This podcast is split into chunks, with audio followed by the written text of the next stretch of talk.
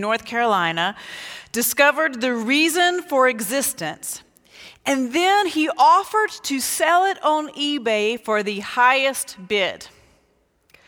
It sold for a whopping $3.26.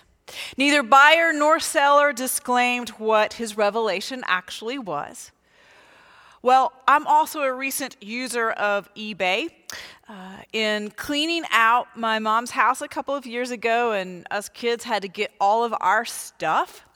Um, that also included for me a lifelong collection of Madame Alexander dolls.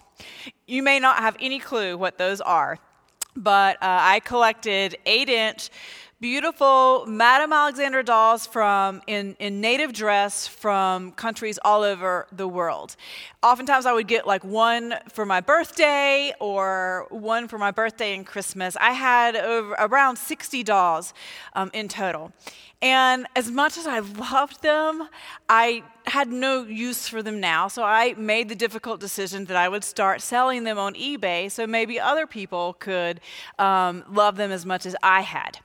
Well, last week I sold a, a group of eight dolls. And in, in that set included my very the first doll I received when I was one years old, and it was from Mexico, the Madame Alexander from Mexico. And as you can imagine, her um, she was very loose. The bands that held her together were old, like me, and uh, I full disclosure, I shared that that was the case and that her arms and head were a little loose. Um, sure enough, when I, after selling them, I'm packaging, I'm making sure that all I've got the correct dolls for this box, and her head falls off into my hand.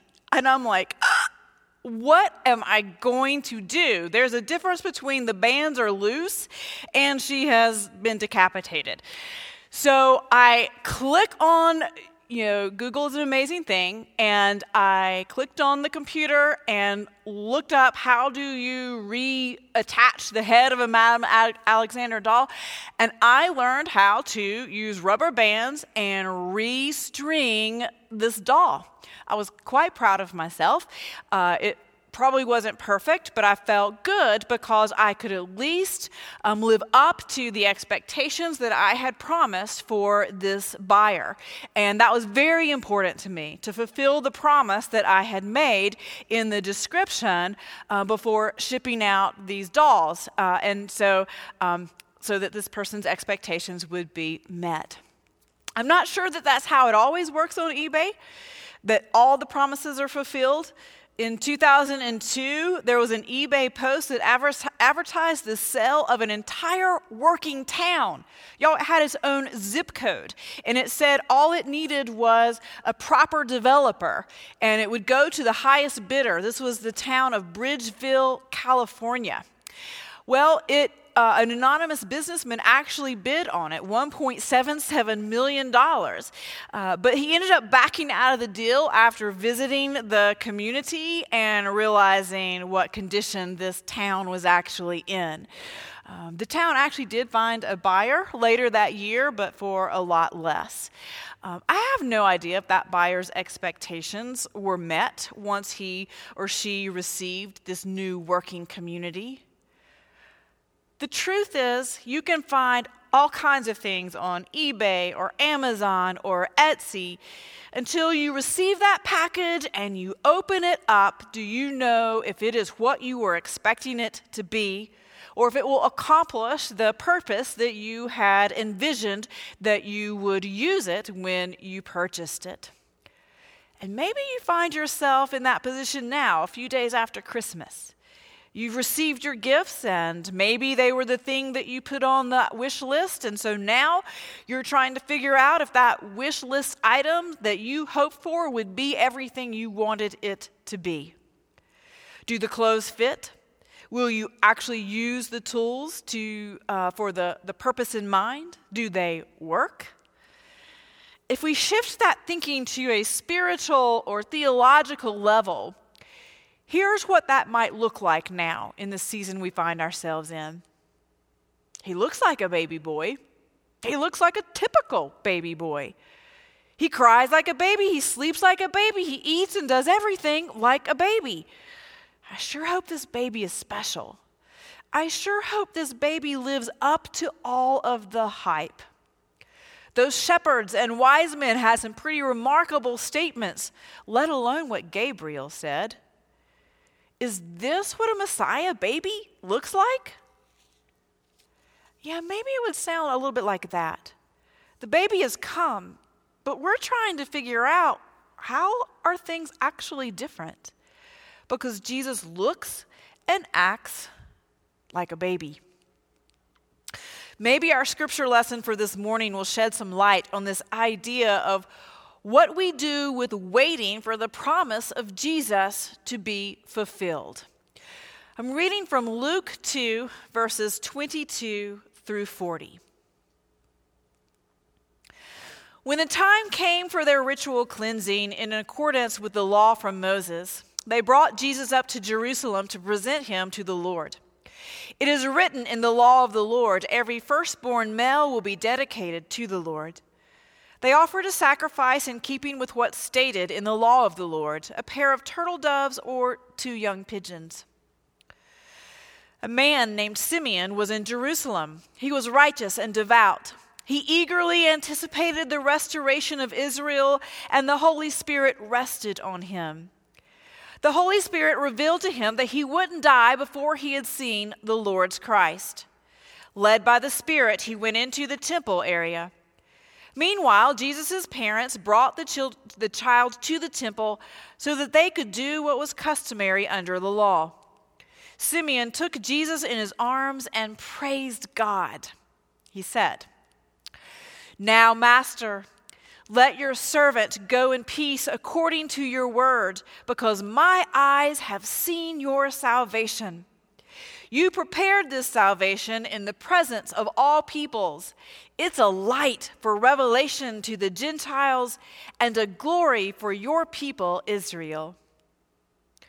His father and mother were amazed by what was said about him. Simeon blessed them and said to Mary, his mother, this boy is assigned to be the cause of the falling and rising of many in Israel, and to be a sign that generates opposition, so that the inner thoughts of many will be revealed, and a sword will pierce your innermost being too.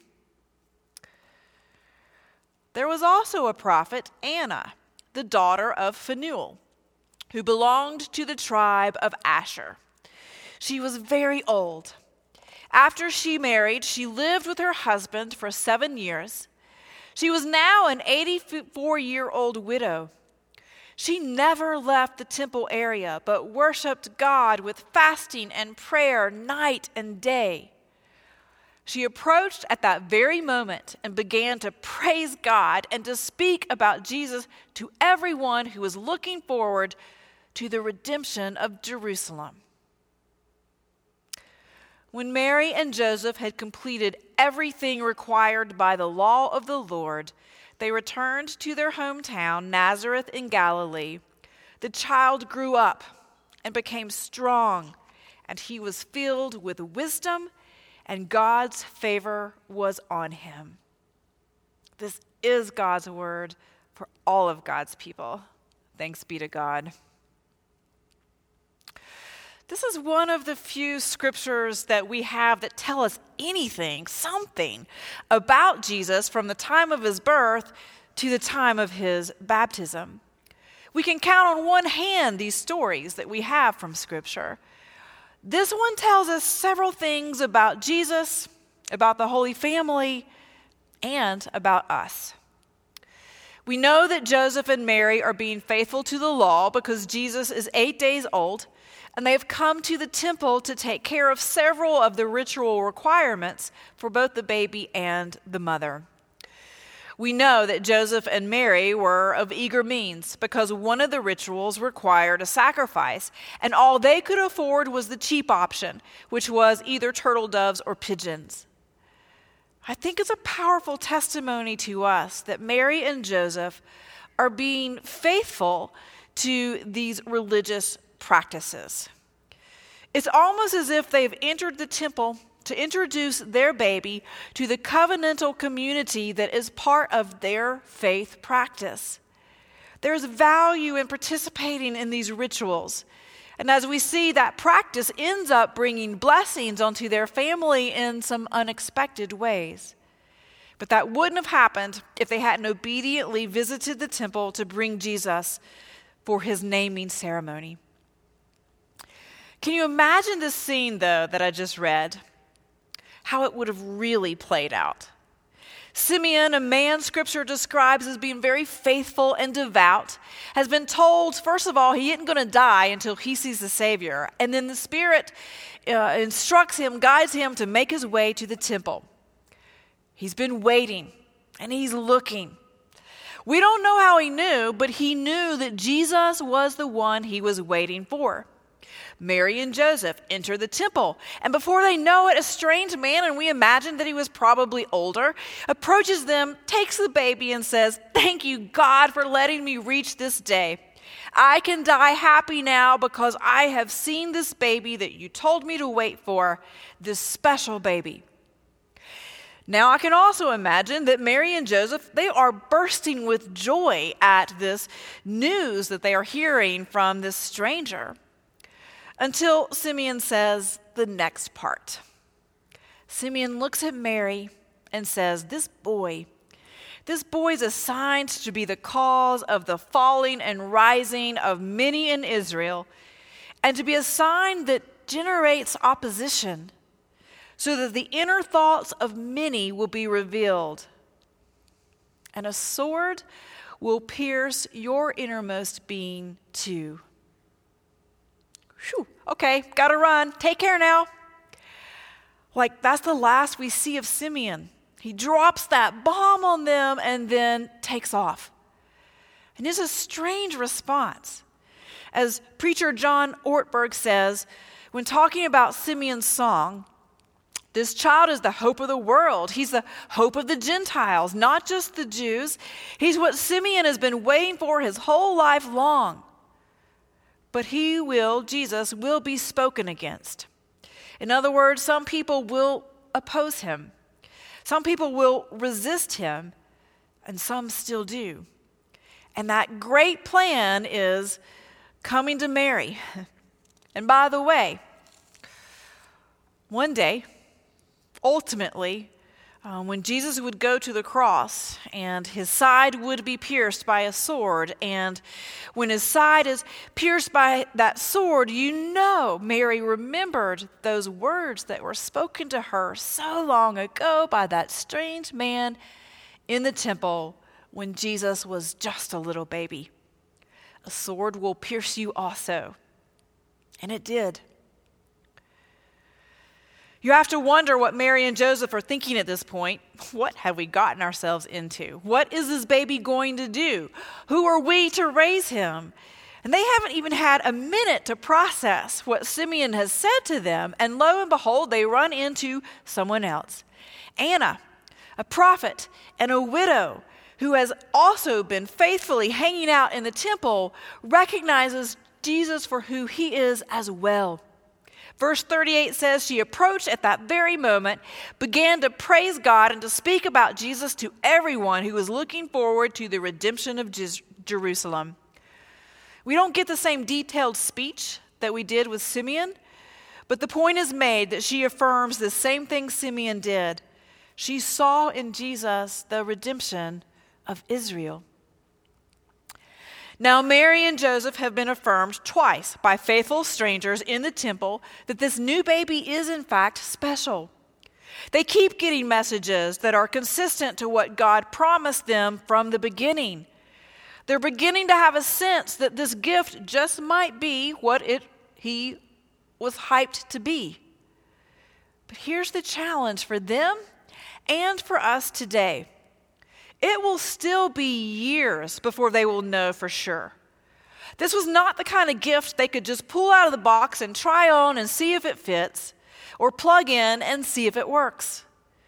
It will take patient waiting and time before God's promises will ultimately be fulfilled. But wait, we just went through this season of waiting and anticipating Jesus' birth. Now you're saying we got to wait some more? This does not bode well for our strong sense of instant gratification. Welcome to the world of following Jesus. God's timing is never our timing. You see, God really did come in the form of a baby, and He didn't pop out an instant Messiah and start operating like Cupid, um, directing people and making things happen while wearing diapers. It would be 30 years later before Jesus' earthly ministry would start, and it would be 33 years total before his resurrection would finalize the most important part of God's promise to us. 33 years, though, seems like a drop in the bucket compared to the generations that Israelites and Jews had been waiting for God's promises to be fulfilled of this anticipated Messiah. So, how did Mary and Joseph know Jesus was what God told them he would be? I imagine that these reports and these interactions with all of these strangers were important in building their trust and affirming that they weren't crazy. Mary probably, though, didn't really know for sure until she saw that cross, and then especially when she saw that empty tomb. Preacher Tom Long talks about the power of promises in one of his sermons.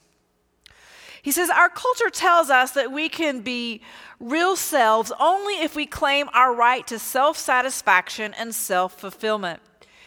But a free self knows that he becomes a genuine self by making commitments to other people, promises that he intends to keep, even when keeping them exacts a price. Some people ask, Who am I? And they expect the answer to come from their accomplishments. Other people ask, Who am I? and expect the answer to come from what other people think about them. A person who dares to make and keep promises discovers who she is by the promises she has made and kept to other people. I love this. I think this gives us insight into both who Jesus is, but also into who we are as well. If we're trying to figure out who Jesus really is, and we use as one of the metrics to determine that is how Jesus makes and keeps promises, we realize understanding who Jesus is is answered by far more than what he has accomplished or what others think that he is. We can look at the promises that he makes and keeps in order to affirm that he is the Son of God that He has come to set us free and to shower us with grace and love in order for us to be the children of God we were intended to be. If we're also trying to figure out who we are, then maybe we should not just look at all that we have accomplished or listen to what other people say about us, but look at the promises that we have made and which of the promises have we actually kept? Then you might begin to know a little bit better who you are. I believe, from what I've experienced, from what I've read in Scripture, what I've studied historically, that Jesus did in fact grow up to be what Simeon and Anna recognized him to be the salvation of the world. The tricky part of this gift, though, is that it is an ongoing reception. While Jesus offers us salvation today, we know that that doesn't fully bear fruit until Jesus comes again. A future promise for generations to come. In other words, a gift that requires us to wait a bit more. A gift that we can enjoy some of the benefits now, but not all of them, not to its fullest capacity it's like a medicine that we start taking that makes us feel better, but we aren't quite healed yet. And this waiting, this is a good skill for us to have, for us to nurture. As we prepare to enter into a new year following one of the craziest years we've ever lived through, we still have some more waiting to do. We celebrate the coming of vaccines that will come across our country. They already have started, but it's going to be months before everyone gets access. and before the vaccine starts taking effect. Months of still living in this altered kind of way. Life is still a work in progress. Jesus is still a gift in progress. And I think this story probably sums it up for us. Billy Graham's wife, Ruth, died um, several years ago. And what she chose to have engraved on her gravestone, it had nothing to do with her remarkable achievements or accomplishments in her life. It had nothing to do with what other people said about her. It had to do with the fact that as long as we are alive, God will be working on us. And we wait. You see, she had been driving one day along a highway through a construction site.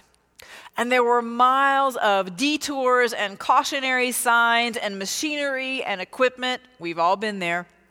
She finally came to the last one, and the final sign read, End of construction. Thank you for your patience.